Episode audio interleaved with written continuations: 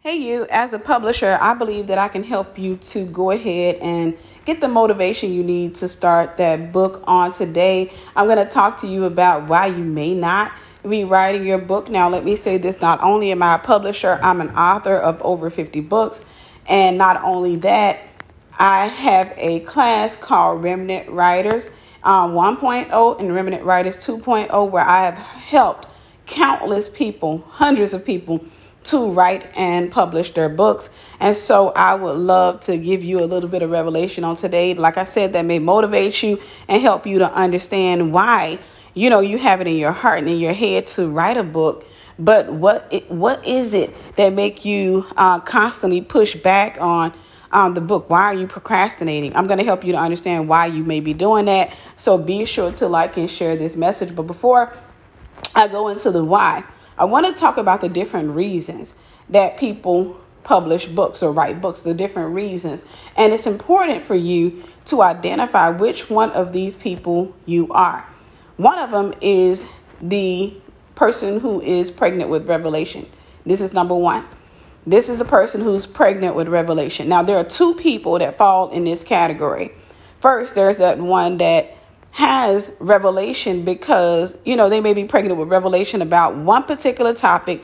This person will probably write one book over the course of their entire lives, which is good, it's fine. But that person, for example, may have, let's say, it's a female and uh, she was married and she ended up going through a divorce and it was a really toxic, crazy divorce. And uh, now she's remarried and she's been remarried for 24 years. And um, since she's been remarried, she's learned so much. You know, she's had to go to marriage counseling with her husband, and now they have a marriage ministry, and uh, now they are out there helping other people to remain married. And so that particular person has a lot of revelation on the topic of marriage. And because they've had to help so many people study so much, and because they have experience, a lot of times that person will be pregnant with revelation as it relates to marriage. So people, after talking to them, may say, wow, you should write a book. You should write a book. And that person will sit down one day, or they may sit down one day, because not all of them sit down to write. But that person may sit down one day and decide, hey, I'm going to go ahead and write because they start feeling the burden. And so that's a person who has a one time, and it's not to say that they're always one time or one hit wonders. Um, for the most part, they are. Um, sometimes they may write um, a second book, um, and maybe again, they may write a third book, but you're really not going to get too many books out of them. I would say 90% of them, I would say 80, 80 to 90% of them will only write one book, which is per- perfectly fine. The second uh, person who's pregnant with revelation is the revelator. The revelator, this is a person who can pull revelation out of just about anything. And this person has a very unique relationship with God.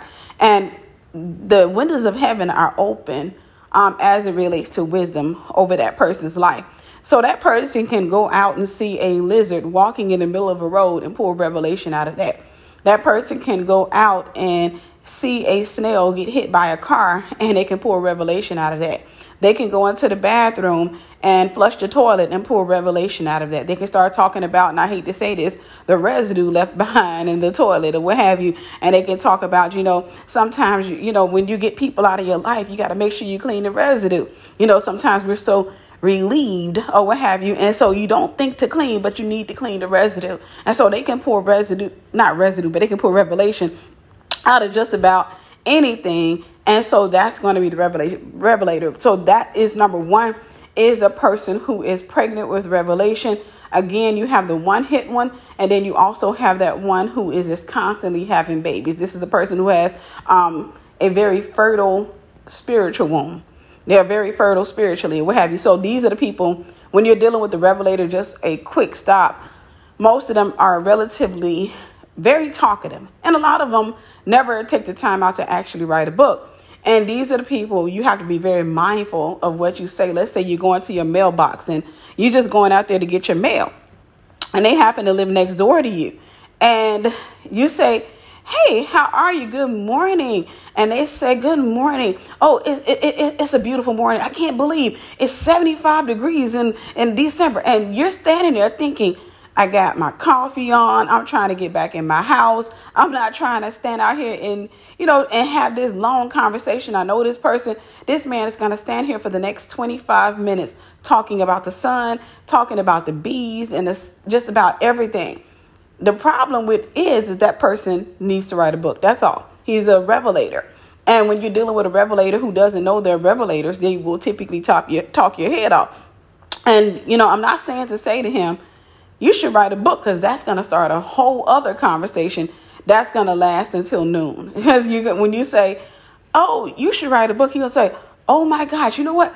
I got a prophetic word about that uh, about three Sundays ago. And my children, they have been, you know, my, my son, you know, he's in the military and he kept, he came back down here. He was stationed in Afghanistan for like seven years. And I, I, I was so happy to see him. Uh, and he came down here and they're going to sit there and they're going to talk, talk, talk, talk, talk. And so what you have to do with them is say, hey, I'm sorry. I love to keep, con- you know, having a conversation with you, but I got my coffee on and I have to go stop my machine or what have you. So you have to find some type of excuse to excuse yourself from a person like that. That is the revelator.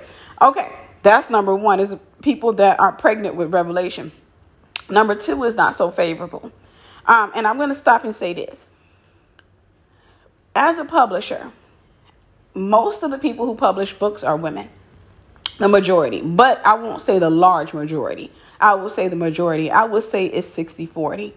60% of the people, or 65% of the people who publish books um, through my company, and I've worked with hundreds of hundreds of authors, uh, but 65% of the people who have published books through my company are women. I would say 35 to 40% are men.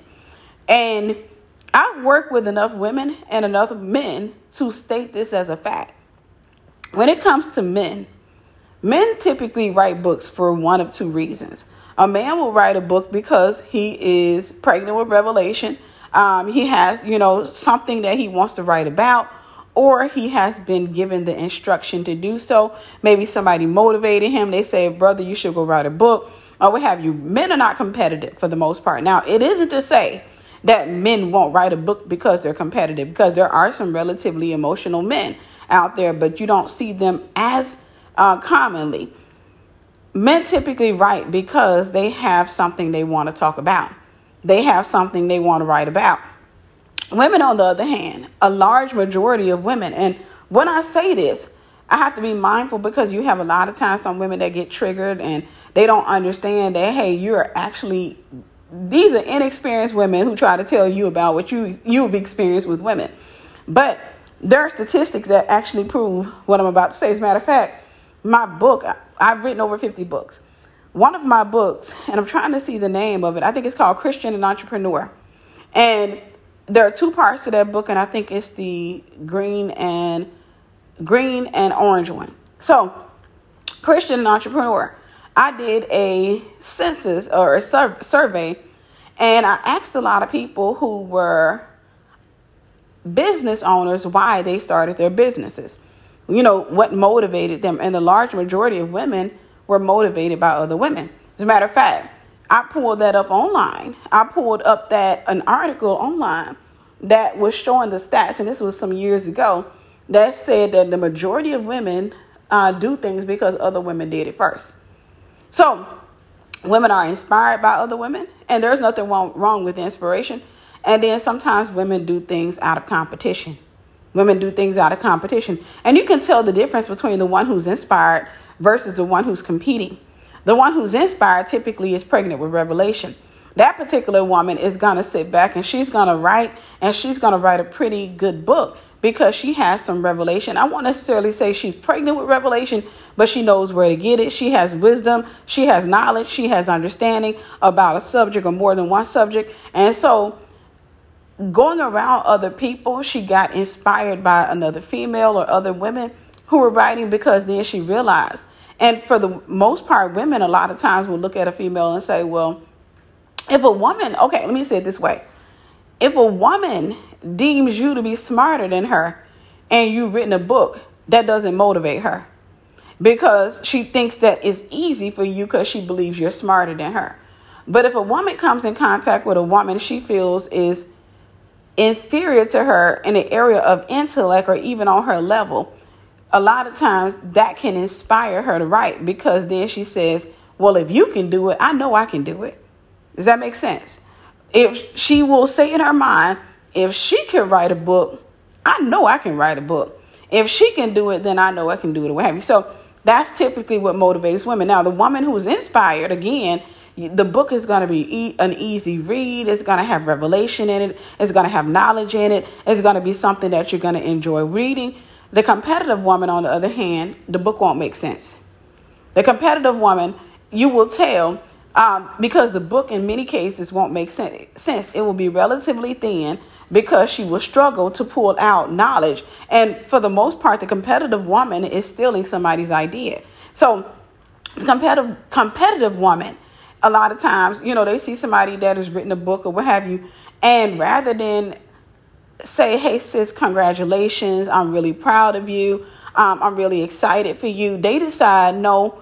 I'm just gonna go and you know they'll kind of keep quiet. Let's say in a church, you know, they say, "Hey, such uh, let's say Jane Doe just published her book, and you know we congratulate Jane Doe." Well, if you have Mary Jane, and I hate to say that name because I think it means marijuana. Okay, Mary Doe. We'll say Mary Doe. But if you have Mary Doe, that's not related to Jane Doe, but Mary Doe sitting in the congregation who wrestles with competition, jealousy, envy, insecurity, a lot of times she will look at Jane Doe and she won't celebrate her. You know, everybody's clapping her hands. She won't clap. And if she does, it's going to be a light clap. You're going to see it in her face or what have you. So she may go home and say, I'm going to write a book too. Because if she can write it, I'm going to write one too. And so she'll sit there and write a book. But here's the thing about writing a book, especially a Christian book you need the revelation of God. And a lot of times people try to get God to partner with them and he won't. You know, because he sees why they're writing the book. It's not that they are sitting there writing the book to give him glory or to help other people. They're writing the book because they want glory themselves. They want people to look at them and say, oh, you are smart. And so I'll tell you this story.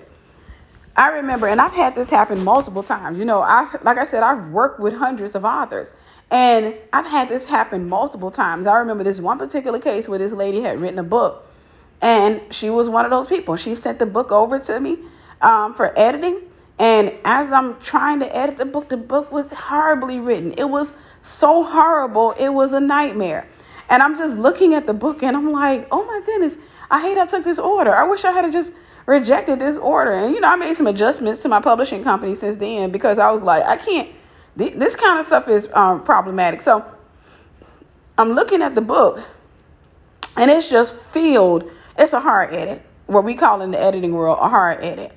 It's a hard edit to the point where it's really not even. You can't even say it's a book because every sentence has to be rewritten. That's how bad it. You know, basically, the person needs a ghostwriter. The person, the book doesn't make sense, and um, as an editor, I know some people will say, well just correct the misspelled words and put the commas and stuff like that where they should be. No, it doesn't make sense. No matter what you do, the book just doesn't make sense. And if you put it out there like that, people are going to give that person a negative review and they're going to blame you as a publisher.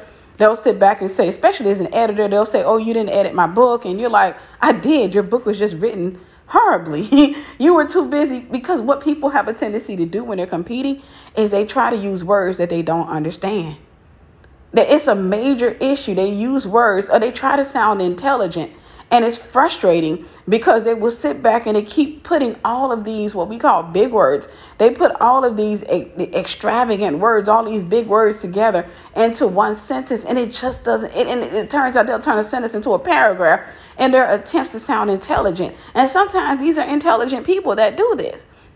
But they will put all of this stuff together and it doesn't make sense. And it's relatively frustrating because you're having to try to dissect that to make sense out of it. You, you know, you're not just editing, but you have become a translator, an interpreter of sorts. And so when you when I was working with this woman, um, I looked at her book and I genuinely said, I can't.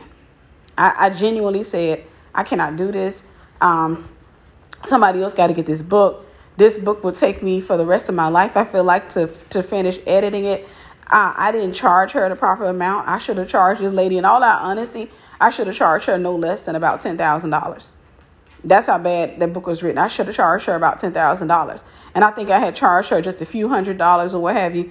And then I reached out to a friend of mine at the time and I said, hey, you want to make some money? And I knew she was unemployed. I was like, hey, I can give you this much money if you want to. Because I remember she was talking about she needed some money or what have you. And I said, hey, how about this? I can, you know, I got a hard edit and I, you know, I let her look at the book first or what have you. And I was like, I don't want you to feel like I'm robbing you. And if I'm thinking right, I think I gave her 100% of the money the lady gave me. Um, but I sent it over to her. She said, yeah, of course I can do it. I can do it. And that next day she called me. She was like, I don't know if I can do this. This, this, this is so bad. This is so, so, so bad.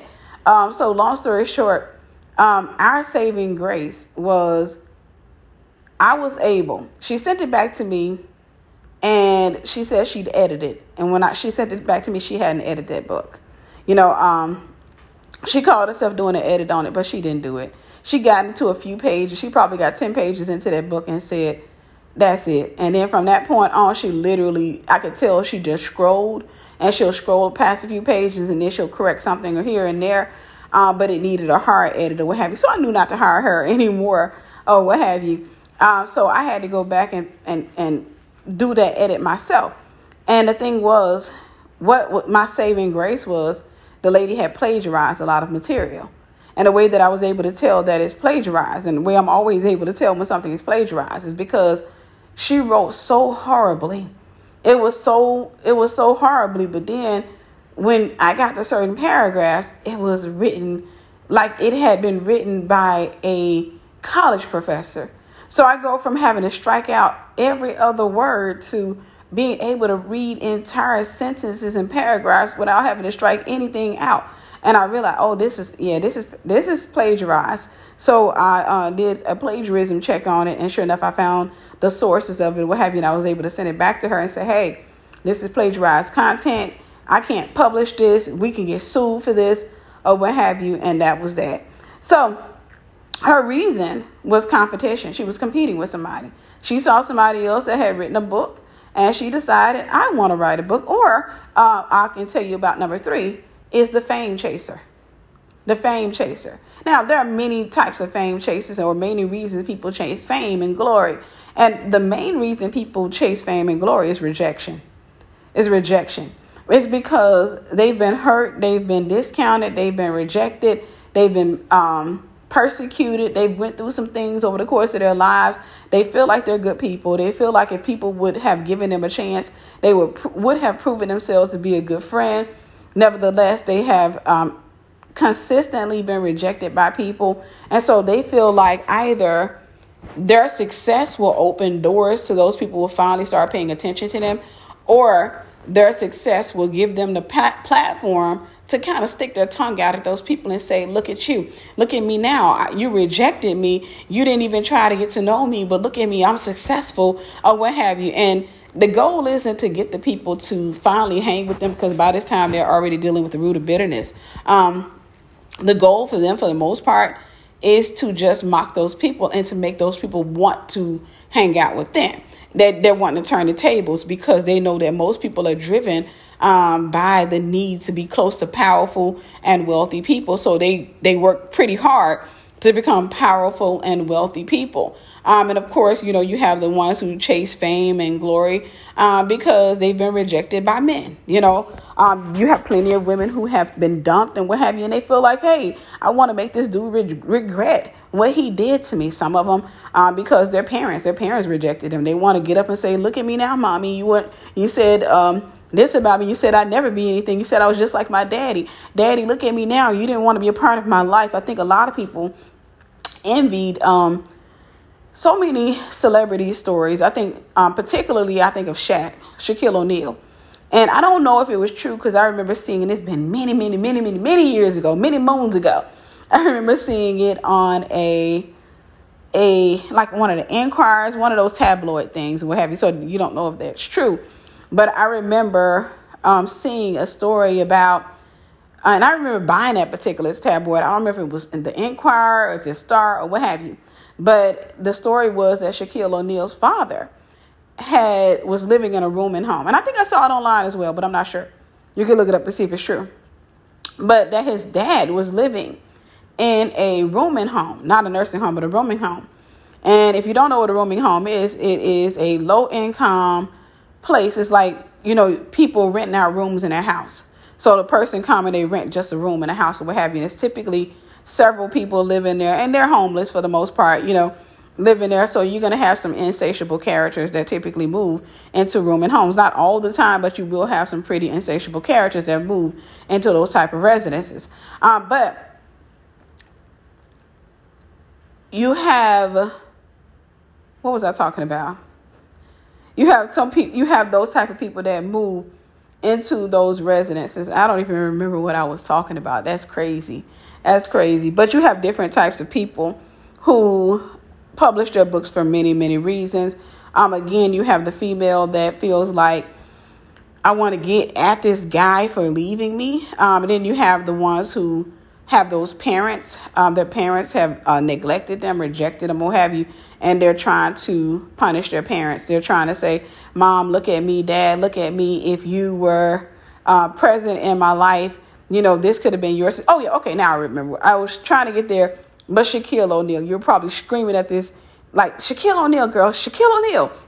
All right, uh, Shaquille O'Neal, his dad, uh, allegedly, was living in a room in a house. And so, if you don't know his story, his dad was not present in his life. His dad abandoned him when he was a child, and his mom remarried, and his stepdad uh, raised him. And his stepdad, you know, was very good toward him, raised him like he was his own son, or what have you. And Shaquille O'Neal has always shown a great deal of gratitude toward his stepdad, even though his stepdad has, you know, insisted on that he don't do anything for him you know, not, you know, he's proven that, hey, I'm not after your money. I'm just honored or what have you. But Shaquille O'Neal has done, bought, um, from what I know, from what I think, he bought his parents a house, his mom and his stepdad or what have you. And that's who he called his dad. But his dad, and this was Star or Enquirer or allegedly, um, but his dad had done an interview or allegedly done an interview. I had to be mindful of what I say because I don't want no lawsuits. But his dad had done an interview, or allegedly done an interview, where he was talking about how his son was living it up, and he was living in a rooming house, and um, he was really upset about that because you know he tried to reach out to his son, and Shaquille didn't want to have anything to do with him, or what have you. And so a lot of people look at that story and they desire that, you know, because right now you have a lot of people who had children and the fathers were absent from the children's lives. And a lot of children actually desire that because they feel like, well, you know, their dads are, are still on this side of eternity. And they, they feel like, well, if I'm successful, if I'm if I'm rich, then, you know, it'll show on the news. And, you know, my dad, the news will eventually reach him. And when it reaches him, he's going to want to reach out to me and that will give me closure because it gives me the opportunity to voice you know what i felt to be able to you know to even even if not if i don't say anything to him i can say it to the tabloids or i can say it to the news i can say it to the media it gives me an opportunity to finally say uh, what i felt and hopes that he'll hear it and not only hear it that he will feel what he made me feel so rejection is a large reason why people write books. And I'm going to tell you something. My experience with people when it comes to a person writing a book because of rejection is that they can be relatively horrible. You know, they can be horrible uh, because they put so much effort into controlling the process that they, one thing about it is typically, and I won't say 100% of the time, a lot of times they need a hard edit because they're not they're not necessarily pulling revelation. You know, sometimes they are. Some of them have knowledge. Some of them do pretty good in writing books, but a lot of times they can need a hard edit. And here's my experience with people who need a hard edit. Typically, you know, a lot of times people who are doing that, they're doing it to compete. They're doing it because they are trying to pacify a void or what have you. But they'll sit back and, you know, me and another editor oh, I've talked to editors, many editors, and we've kind of laughed about this because this is a dynamic that's universal uh, when it comes to editing. Is that people get offended when you edit their books, like they hire you, genuinely hire you to edit their books, and they punish you for doing a good job by getting upset with you because you actually edited the book. And so a lot of times when people want their books edited, they're kind of thinking that you're just going to put a comma here, find a misspelled word here, and that's it. But when you actually do some editing, some extensive editing, um, people can get relatively frustrated, offended, or what have you. Um, but a lot of times, what people do is once I send back a hard edit, one of the things you have to uh, be mindful of now, first and foremost, my publishing company, we use two editors. So I typically do the first round of edits and once I'm done, I send the book back to the author. So the author can accept or reject whatever changes. I also send the author a clean copy so they can use a clean copy should they choose to. But I also send the author, well, no, that's it. I send them a note, you know, a note helping them to understand what they're going to see. And the note is an attempt to keep them from getting frustrated. And it's crazy because, you know, I, a lot of times I think, you you're this is good. If, if i get an editor and they butcher my book i'm actually very happy because it shows that the editor did their job. And i know somebody's going to argue i don't like my stuff rearranged either. Just leave my stuff as it is. Well that depends. You know i'm not saying that an editor should go and change content or change your voice or anything like that. I am saying if it doesn't make sense an editor you should want an editor to make it make sense for you Otherwise, you'll end up with negative reviews. You'll end up, you know, people saying this was a hard to read book. You will end up, your sales will be down. So, editors uh, help your book. Um, so, one of the things I talked about this with other editors, and we talked about the fact that what people have a tendency to do when they need a hard edit is first and foremost they get they get offended when you tell them they need a hard edit. You know, because they didn't put all the effort into writing. They're not necessarily um, I won't. I will say they don't have a great command of the English language, and that's not a condescending remark. It's a true remark.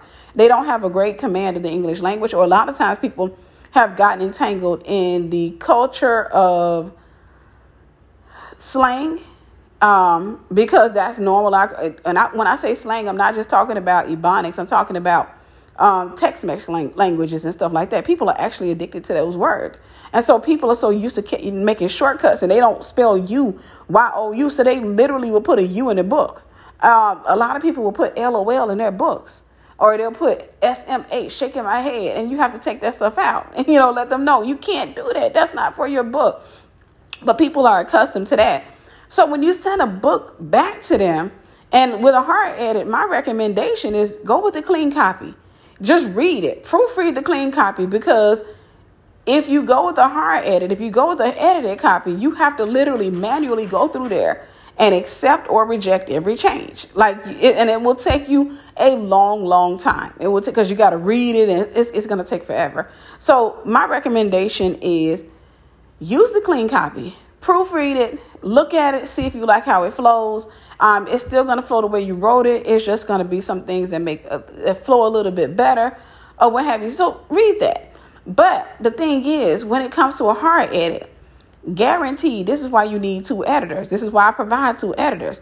Guaranteed, I have overlooked some errors because it's the book is so poorly written that it's hard to catch everything. And so typically I'll catch in the first round, I'll catch 90%, maybe 95% um, of the errors, 90 to 95% of the errors. So that means in, in a 200 page book, I may catch, let's say, 25,000 errors in that book. You know, I, I can catch a, a, quite a bit of errors. I won't say 25,000, but a lot. Many, many errors. And I may miss seven. I may miss seven, but I don't trip on that. I don't go back and proofread it after that because it's going to go to the second editor. The second editor is going to uh, catch what I missed. And whatever the second editor do- doesn't catch, I'll catch because I'm going to do a, a final proofread once it's over with. But before I send it to the second editor, I always send it to the author. So the author can accept or reject the changes, or they can use a clean copy, which is what I recommend that they do. And what authors typically do is as soon as they get the book back, the first thing they experience is offense. You know, they get it back and they open it up and they see all those checks and cuts and they see the note from me saying, Hi, sorry, this was a hard edit. And you know, sometimes I, I, have been the queen of misdiagnosing books, telling people they only need a copy edit when they need a hard edit. And here's a blessing in that. If I tell you you need a copy edit when you really need a hard edit, and I only charge you for a copy edit, I don't come back and charge you for the hard edit. I just take the hit because that's my bad. Because I have to be, you know, realistic, you know, knowing that um, there is a huge possibility had I quoted you for a hard edit, you would have probably not went with me. So I have to be fair about it. I told you a copy edit or what have you because I didn't proofread it the way I should have. I didn't go through the pages like I should have. Um, I've come up with a new system now. If I'm reading a book and I believe it needs a copy edit, it needs a hard edit. You know, so I'll go ahead and charge somebody for a hard edit. And if I happen to be wrong, I'll just refund them the difference. And I am an integral person. So this is what I was talking about. What happens with people is the minute you send them the hard edited book back and they send it back or what have you, you know, sometimes they'll use the hard one. And I'm just like, that's the silliest thing where they'll accept those typically the more controlling ones. Um, or then you'll have some people that will go ahead and use the the uh, clean copy. Uh, most people, I would say the controlling ones, typically they'll try to use the hard, the, the, the difficult one, and then they'll send it back not having follow, you know, followed instructions, expecting me to accept the changes. And I send it back to them and I say, no, ma'am, you have to accept the changes. Um, you have to accept or reject the changes in the book. You have to send me back a clean file. Or either that or you can use the clean copy. And they typically, in mo- majority of cases, they'll humble themselves just enough to use the clean copy. They'll say, all right, I made some adjustments in it, but let's just go ahead and go with the clean copy. But what they always do too is they'll say, I found mistakes in the book. And they'll and that is not coming from a place of I'm I'm I'm just trying to make sure my book is good. It's coming from a place of offense. Because they're saying you talking about me and all this stuff, how I messed the book up, and you supposed to be an editor and you missed like seven mistakes. And I'm sitting there looking and I'm like, this is common because at the end of the day, if I really if I edit somebody's book who is who needs a proofread or just a standard copy edit, they don't do that. They don't do that, even though I will overlook things in their book as well, because, you know, I'm going to catch 90 to 95%. And in their books, I'll probably catch up to 98%. But the second editor, I, you know, that's the thing. I don't trip on it because I know I got a second editor that's going to go through it. And he is pretty uh, substantial, you know. So uh, I, I'm not, I don't trip on it. People who need a proofread, they're so happy because I've emailed them and I'm like, great book. Um, so yeah, here's your book back, and it's just a few changes and what have you. And for those of you say, well, you must have a condescending email. No, I actually it's the same email I send to everybody. You know, I just may say, hey, yours needed a proofread, and it's the same copy and pasted email. But people who get a hard edit typically get offended. And you know, they go straight into accusation. Somebody who get a copy edit, they don't do that. Somebody who gets a a proofread, they don't do that. It's only the people who get a hard edit that, and I'm thinking to myself half those times, like, you sat here and wrote that book and you didn't have a command of the English language. And now I've just cleaned out thousands of errors in your book. And now you all of a sudden got a keen eye. you all of a sudden, so of course, I, I you know, I explained to the person, hey, uh, not a problem. It's going to go to the second editor. Second editor is going to look it over and he'll catch whatever I missed. And uh, once he sent it back, I'll send it back to you. And then uh, once it's done, I'm still going to do another proofread because I have a tendency, I am, that's just me. I'm going to do another proofread of it. So you're good or what have you. And from that point on, I can sit, I can sense a shift in our working relationship because they are offended by the edit. And that is so frustrating. I can bring editors on here and they will tell you people, I, I, I, I've yet to understand it, but people get offended with the edit. Uh, but a lot of times you have people who are writing from a place of rejection, and they can be very hard to work with because when I say they want a level of perfection that's unattainable, they won't. And what don't misunderstand me. I'm not saying that we don't do excellence because I am an excellent worker to the core. I believe in everything needs to look pristine. It should look celebrity. I, I teach that. I preach that. I live that. But when I say a level of perfection, I'm talking about unattainable, meaning you can have a flawless book cover that they got. I'm talking about book cover can be immaculate. The book file could be amazing.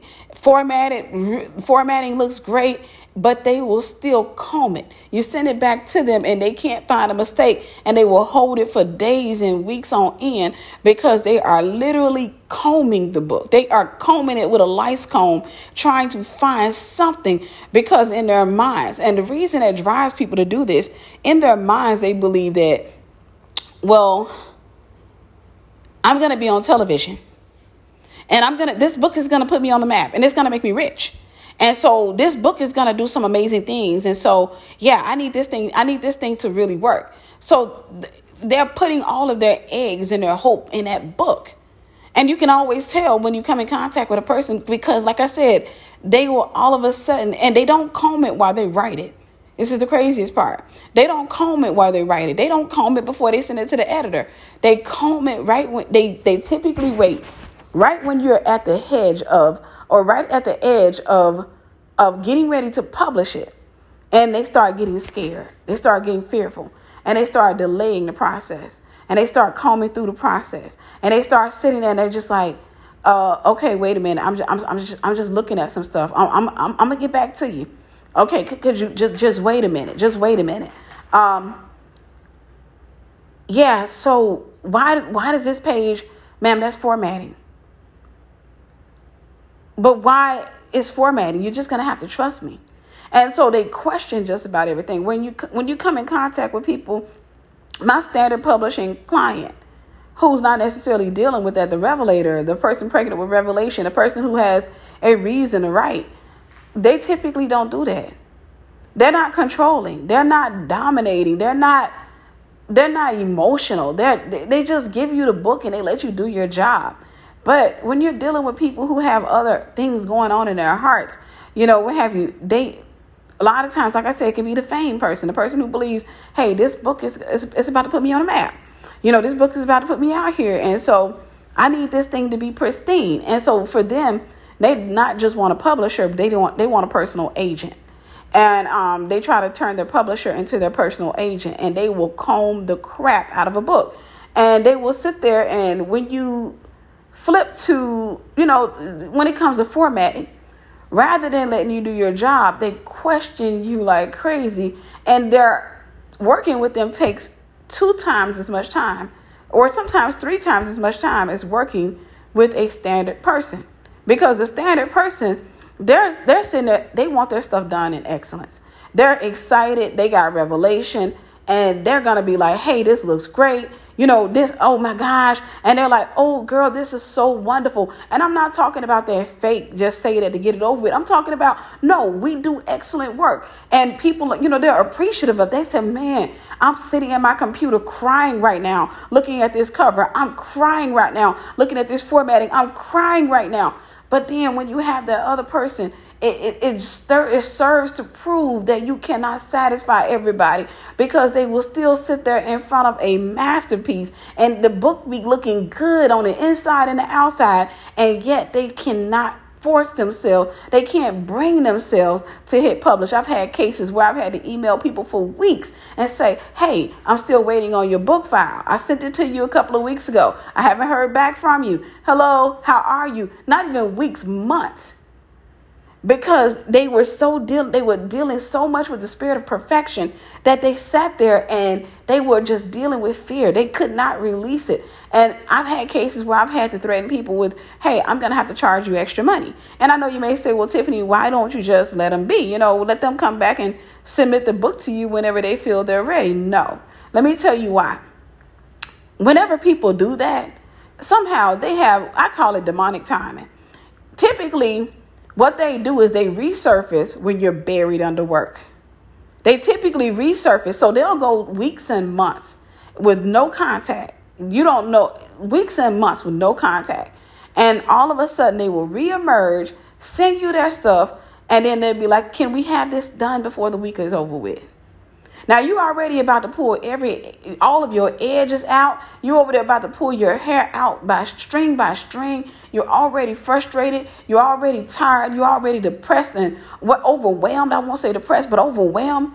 And now they're trying to add this added burden to you. And you have to sit back and contact them and say, ma'am, I'm not going to be able to have this out this week because I have a lot of other things um, to do. Well, I would think since I placed the order back in February, I should be at the top of the list. No, the thing is, I can't hold every other client up and say, shh, as soon as she comes. No, what I have to do is now I have given them a deadline because I haven't heard from you. I've written you, you haven't communicated with me, you haven't said anything to me. So, yes, I told them I should have them out by March 1st. So, guess what? I got to have them out by March 1st. I got to make sure their stuff is done by March 1st. I can't stop and delay them just because now you just had a thought that said, hey, let's go ahead. I can tell you when people do that, 99.99% of the time, they always wait to the most inconvenient moments. And I'm not saying that they know that is inconvenient, I just say it's demonic. I honestly, because they're already showing that they're bound, but I just think a lot of cases it is truly demonic. Because when you see how perfect their timing is is typically when you sit there and say i can't take i got too much on my plate. I can't and you haven't heard from them in two months. You, you sit there and say man this is too much you I, I, I don't know what to do. I, I can't oh my goodness. That's when you'll get an email from them. That's when you'll get an email from them. They'll say hey finally ready to push forward and you have to tell them yeah no i gotta push you off another two weeks. I gotta push you off another two weeks and of course they get emotional and they're like oh, I really need it because I got this event coming up and I really need this to, to, to, be done before the event. I'm sorry. I've been writing you and emailing you, and they never will answer as to why. And I'm not saying that they need to, but you know, they just keep on saying, "Is there a way? Uh, it, you know, is, is there any way that you can get anybody else to kind of hold off because I'm really, I really need this done." And so this is the reason why I don't allow people um, to do that. As a matter of fact, um, my publishing company, I've been updating the website. And that's one of the things I'm going to be adding to the contract is a time limit because of, I've had an overabundance of customers like that. I won't say that they are the majority of my customers, but I will say 50% have given me some type of problem like that. 50% of my clients have given me some type of problem like that. And when I say 50%, I would say of those 50%, 98% of them were women have given me trouble like that, where it's like, okay, can we just get this done? And, you know, like I said, they'll go through the book and all of a sudden become super analytical and and don't get me wrong, I'm not saying that it's wrong for you to want your book done in excellence. Comb your book, do that. But sometimes they find mistakes. And the problem that I have is that most of the times they're doing it from a place of offense, a per- place of perfection, they're not doing it from a healthy place. And not only are they not doing it from a healthy place, by this time they're offended. They're motivated by offense. You know, by this time, because you edited their books, they're they're motivated by offense. And by this time, and I'm not saying 100% of the time this is the case because I've had cases where people just had the spirit of perfection on them. And that is a spirit, that is an unclean spirit. And there are some people who are excellent, but excellence don't show up after the fact. Excellence show up when you write a book. You know, uh, you cannot call yourself an excellence worker and you write a book and you're not putting your effort into cleaning it up or even having the, the presence of mind to say, let me clean this up before I get an editor. No, you have people that will usually will use I as in reference to self, I, and use that in small cases and send it over to and know that that's wrong. They will have misspelled words. I'm talking about the underline come under the word to let them know that it's misspelled, and they will still send that over to an editor. Still send it over to an editor because they figure that's not my job, that's the editor's job. But then I have to charge them for a hard edit, and then they get hurt. And they get their feelings hurt when I tell them, oh, your price, okay, yeah, your price is $2,476 or $4,562. 4500 Yes, ma'am. Yes, ma'am because you didn't put the effort in. And like I said, a lot of times people get offended. Um, I recently worked with a woman and she got offended. I just thought about her, literally, just thought about her, completely forgot about her. Recently worked with a woman and she got offended right after the edit, right after the edit. And I'm, I'm just sitting there thinking to myself, like, do you, do people really understand that when somebody is a good editor, you should stick with them? But, you know, I don't trip on it because I know that they're going to go learn on their own. So she only paid me for the edit. And she, you know, made it clear that after the edit was done, she was going to pay me for the publishing. So I sit there, I go through the edit, and and she needed a hard edit. I charged her for a hard edit. She wasn't happy with the price. Um, but it is what it is, and I let her know, hey, ma'am, I'm sorry, you need a hard edit. And as I was editing her book, all I could think of was, I am so glad that you are a firm sister because if you had a, took this down to a copy edit with the amount of work needed in this book, I'll fight you. And I, this is me talking to myself. I will fight because I'm like this. It makes it, it was a hard edit. The woman was offended not just by the price, and I, I can't even say she was offended by the price because at the end of the day, she she didn't have to hire me. She could have went somewhere else. And if she would have got somebody worth their salt, they would have actually charged her a lot more than me. Anybody less than me, I can tell you, they they weren't going to do any edits. What they were going to do is they were going to just look for misspelled words and add commas here and there, and the book would have still read crappy. So I get the book, and needs a hard edit, like I said it did. I do the hard edit on the book. No, I accidentally e- email her. I accidentally emailed her, and I said to her, uh, well, in the email, I, I, copy and paste emails, you know, to my clients or what have because they get the same email. So I forgot I added notes to one particular person's email, and I sent it to her, and I said, hey, um, my apologies. This turned out to be a hard edit, but I'm still just charging for a copy edit.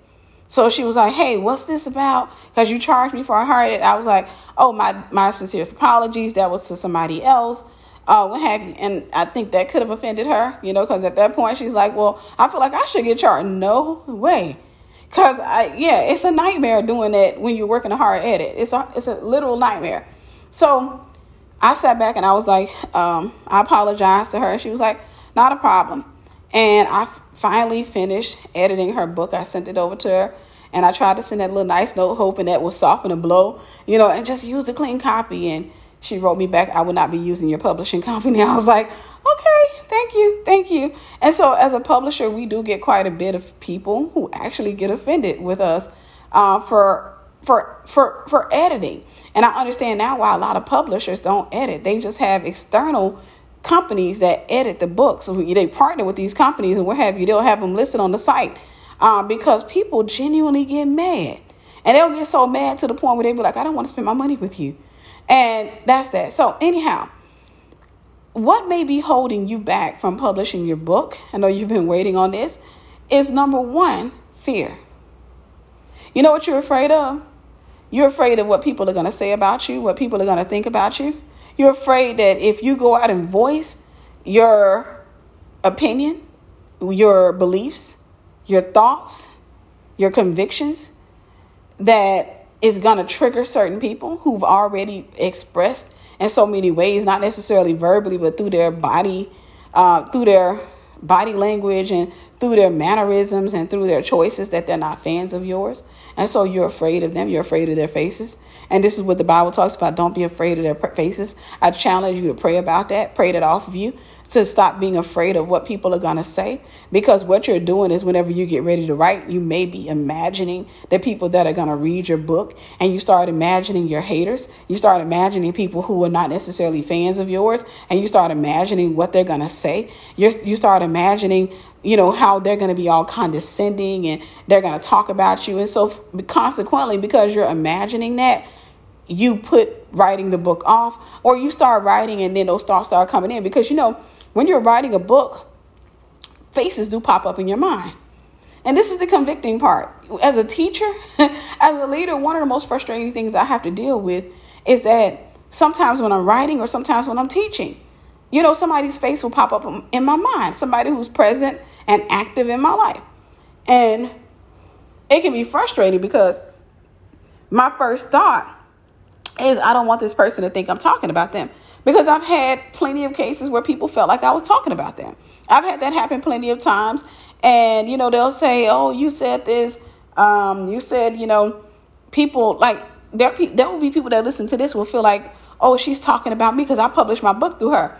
And it's not the case. I mean, if you were a hard, difficult client with a hard edit, then yes, I grouped you in a category, but I'm not necessarily thinking of you. But the thing about it is, people they get frustrated or what have you, and so consequently, a lot of times, I, I found it's a spirit that works in people. Honestly, it's a spirit that works in people to control other people, where they'll sit back and they'll control what comes out of your mouth by saying, "Was that about me? Was that about me?" You know, I had an old friend who reached out to me some years ago, and I can honestly say I, I genuinely, I told her I appreciated her for it. I felt the appreciation going through me. I felt so appreciative of her because um, she reached out to me and she was like, Hey, sis, can we talk? She inboxed me. And I was like, Yeah, sure. She called me and she was like, Hey, you posted up something today. Was that about me? And I was thinking, I was like, What did I post? And she told me, I was like, sis, no. You know, and I told her, I said, no, I'm not that type of person. I'm not going to post up passive aggressive messages, you know, for the most part. I'm just to be, you know, I talk about my experiences and I talk about life, but I don't talk about, like, I, I would never talk about somebody that I'm in affiliation with. I may say something about I had a client that did this or I had a client that did that, but no, I'm not to talk about you. And she was like, oh, and I, I told her, I said, you know what, I really appreciate this because I said, you know how many people that have you know, just stopped speaking to me and I didn't know why. And that's one of the hard parts about being a teacher is that people do get frustrated and they start thinking you're talking about them. Like if somebody walks up to you and says, you know, Tiffany, I ain't gonna lie, I've been struggling with masturbation oh what have you. Now all of a sudden that person genuinely believes you cannot speak on masturbation and lust for the next two years. Because the minute you open your mouth and say, okay guys, I'm gonna be teaching today about masturbation. And what I found is that a lot of times people literally call me or text me or email me wanting to talk about the very thing I'm planning to go live about it, uh, go live about. So I've gotten to the place now where I go ahead and tell them before, you know, as soon as I get on the phone with them and they say, "Hey, girl, want to talk? I, have been struggling with masturbation." I said, "Girl, I was planning on going live on, about that tonight." That's my plan to go live and talk about that tonight. So I go ahead and warn them up, you know, up front so they don't say anything because I don't want that that conversation now muzzles me that I can't talk about it because I just, and this is one of the reasons in all out honesty I don't want a lot of friends. I really don't want a lot of friends. It's because I don't want to be muzzled. I realize that people muzzle other people. I don't want to be muzzled by people's emotions, by people's feelings, by people's insecurities, and by their fears. Because genuinely, wholeheartedly, when I teach, I'm not talking about people, but I can tell you that I deal with that constantly where I'll teach something and in the middle of teaching, I'll immediately think of somebody. Or when I post something I meet, I'm like, oh crap, I hope such and such don't think I'm talking about her. But that's just trauma that I've experienced from people who've had that with me, you know, and because I have a lot of content out there and they didn't necessarily respond in a healthy way. So consequently, uh, yeah, I just a lot of I just really don't want to get close to people. You know, a lot of times I really don't want to know what's going on in their lives. I really don't want to know because I don't want to feel like I can't preach about it. Another thing that you may be dealing with is the expectation of people. So let's just say you were Kiki in your family you know, and they always knew Kiki to be a, a fighter. You know, she was with uh, this guy for seven years, and you know, Kiki always had that attitude. Kiki always had this going. Kiki always had that going. And as long as you allow people to people to identify you as Kiki instead of whatever your name is, as long as you you allow people to identify you by that, it's hard for you to get up and do what God wants you to do because you almost, in a sense, feel like you're betraying them you almost, in a sense, feel like you're betraying them. So, number three, because I don't have a whole lot of time, the next one I want to talk about is you have somebody in your life that's draining you. I said it. You have somebody in your life that's draining you. Writing, you've heard me talk about, oh, that's a spirit, that's a demon. And people don't realize that writing is very much spiritual. It is truly, and you cannot disconnect it, especially when you're writing a Christian book. You cannot disconnect it. And for me, I've seen so much demonic activity as a teacher. My students, they, I, I every class I have, they come back and talk about, oh, Miss Tiffany, you know, this happened and that happened. This is why I tell them. I say, hey, y'all make sure you pray before you write. You make sure you pray before you write because they be going through some stuff when they start writing. So the thing about it is, you have to be mindful of who you have around you. you have to be mindful of who you're allowing to take your attention and your virtue. So let me explain like this.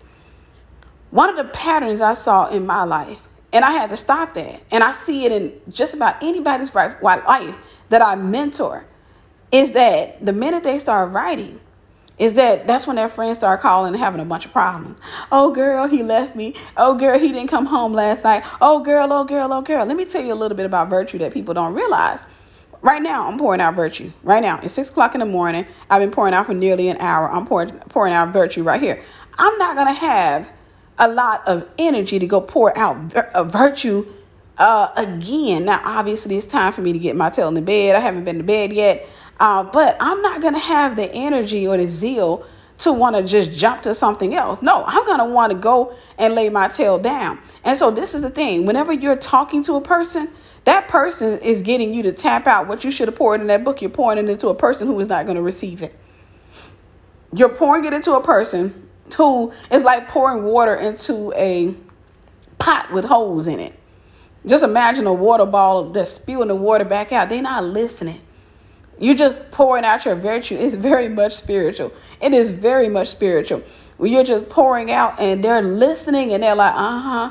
Yeah, you're right. And that uh, I'm good. And I tell you, that's what he said. And you pour out, and by the time you get off that phone, you didn't spend three hours on the phone. And this person, you, you're tired.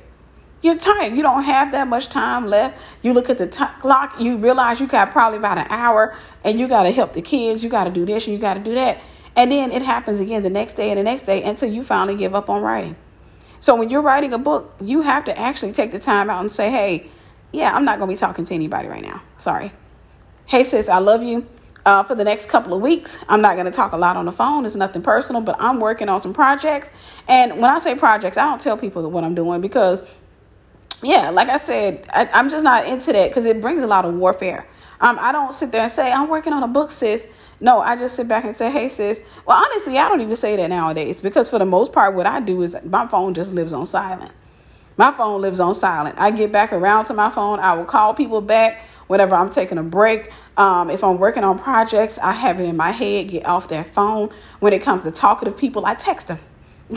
I text them, and I'm a talkative person myself. So I will typically text them. You know, I'd be like, hey, or a voice message, hey, what's up? What you, good? Or what have you? Because I know that the person will get me on the phone and they'll lock me on the phone talking about whatever. And uh, consequently, I'll spend four hours on the phone with them or three hours on the phone with them. And that's time I could have put into my book. That that's seven pages of content that could have been written in my book but it was just thrown out in their ears and they're not going to take it in. This is why the Bible says, Don't cast your pearls to swine. And lastly, one of the things that may be holding you back from writing your book is how you see yourself. How you see yourself. You don't see yourself the way that God sees you. You see yourself as inferior. You see yourself as uh, unintelligent. Um, you see yourself as low. And you have to change your view of yourself because it is a disgrace to God uh, whenever He creates a masterpiece, he, he Himself being the master, and the masterpiece decides that she's not or he's not good enough for the world to see. You have to stop thinking that you have to sound like all of these popular pastors and stuff like this. I tell this to my students all the time. Everybody has a target audience. Your voice is going to draw those who are called to you. If you try to mimic somebody else's voice, then you're going to repel not just the people who are called to you, but you're going to repel people, period. You will discuss people um, because people can detect fate. So be you. Don't think that you have to sound so deep and you need some super deep revelation. There are different levels of writers. Get my book, Microscribology. Um, go to Amazon.com, get Microscribology. I talk about the different levels of writers. You may be a surface level writer, and a surface level writer actually garners more attention than a deep revelatory writer. A deep revelatory writer is going to help more people because most people are sub they are taking content from them and then they're chewing it up.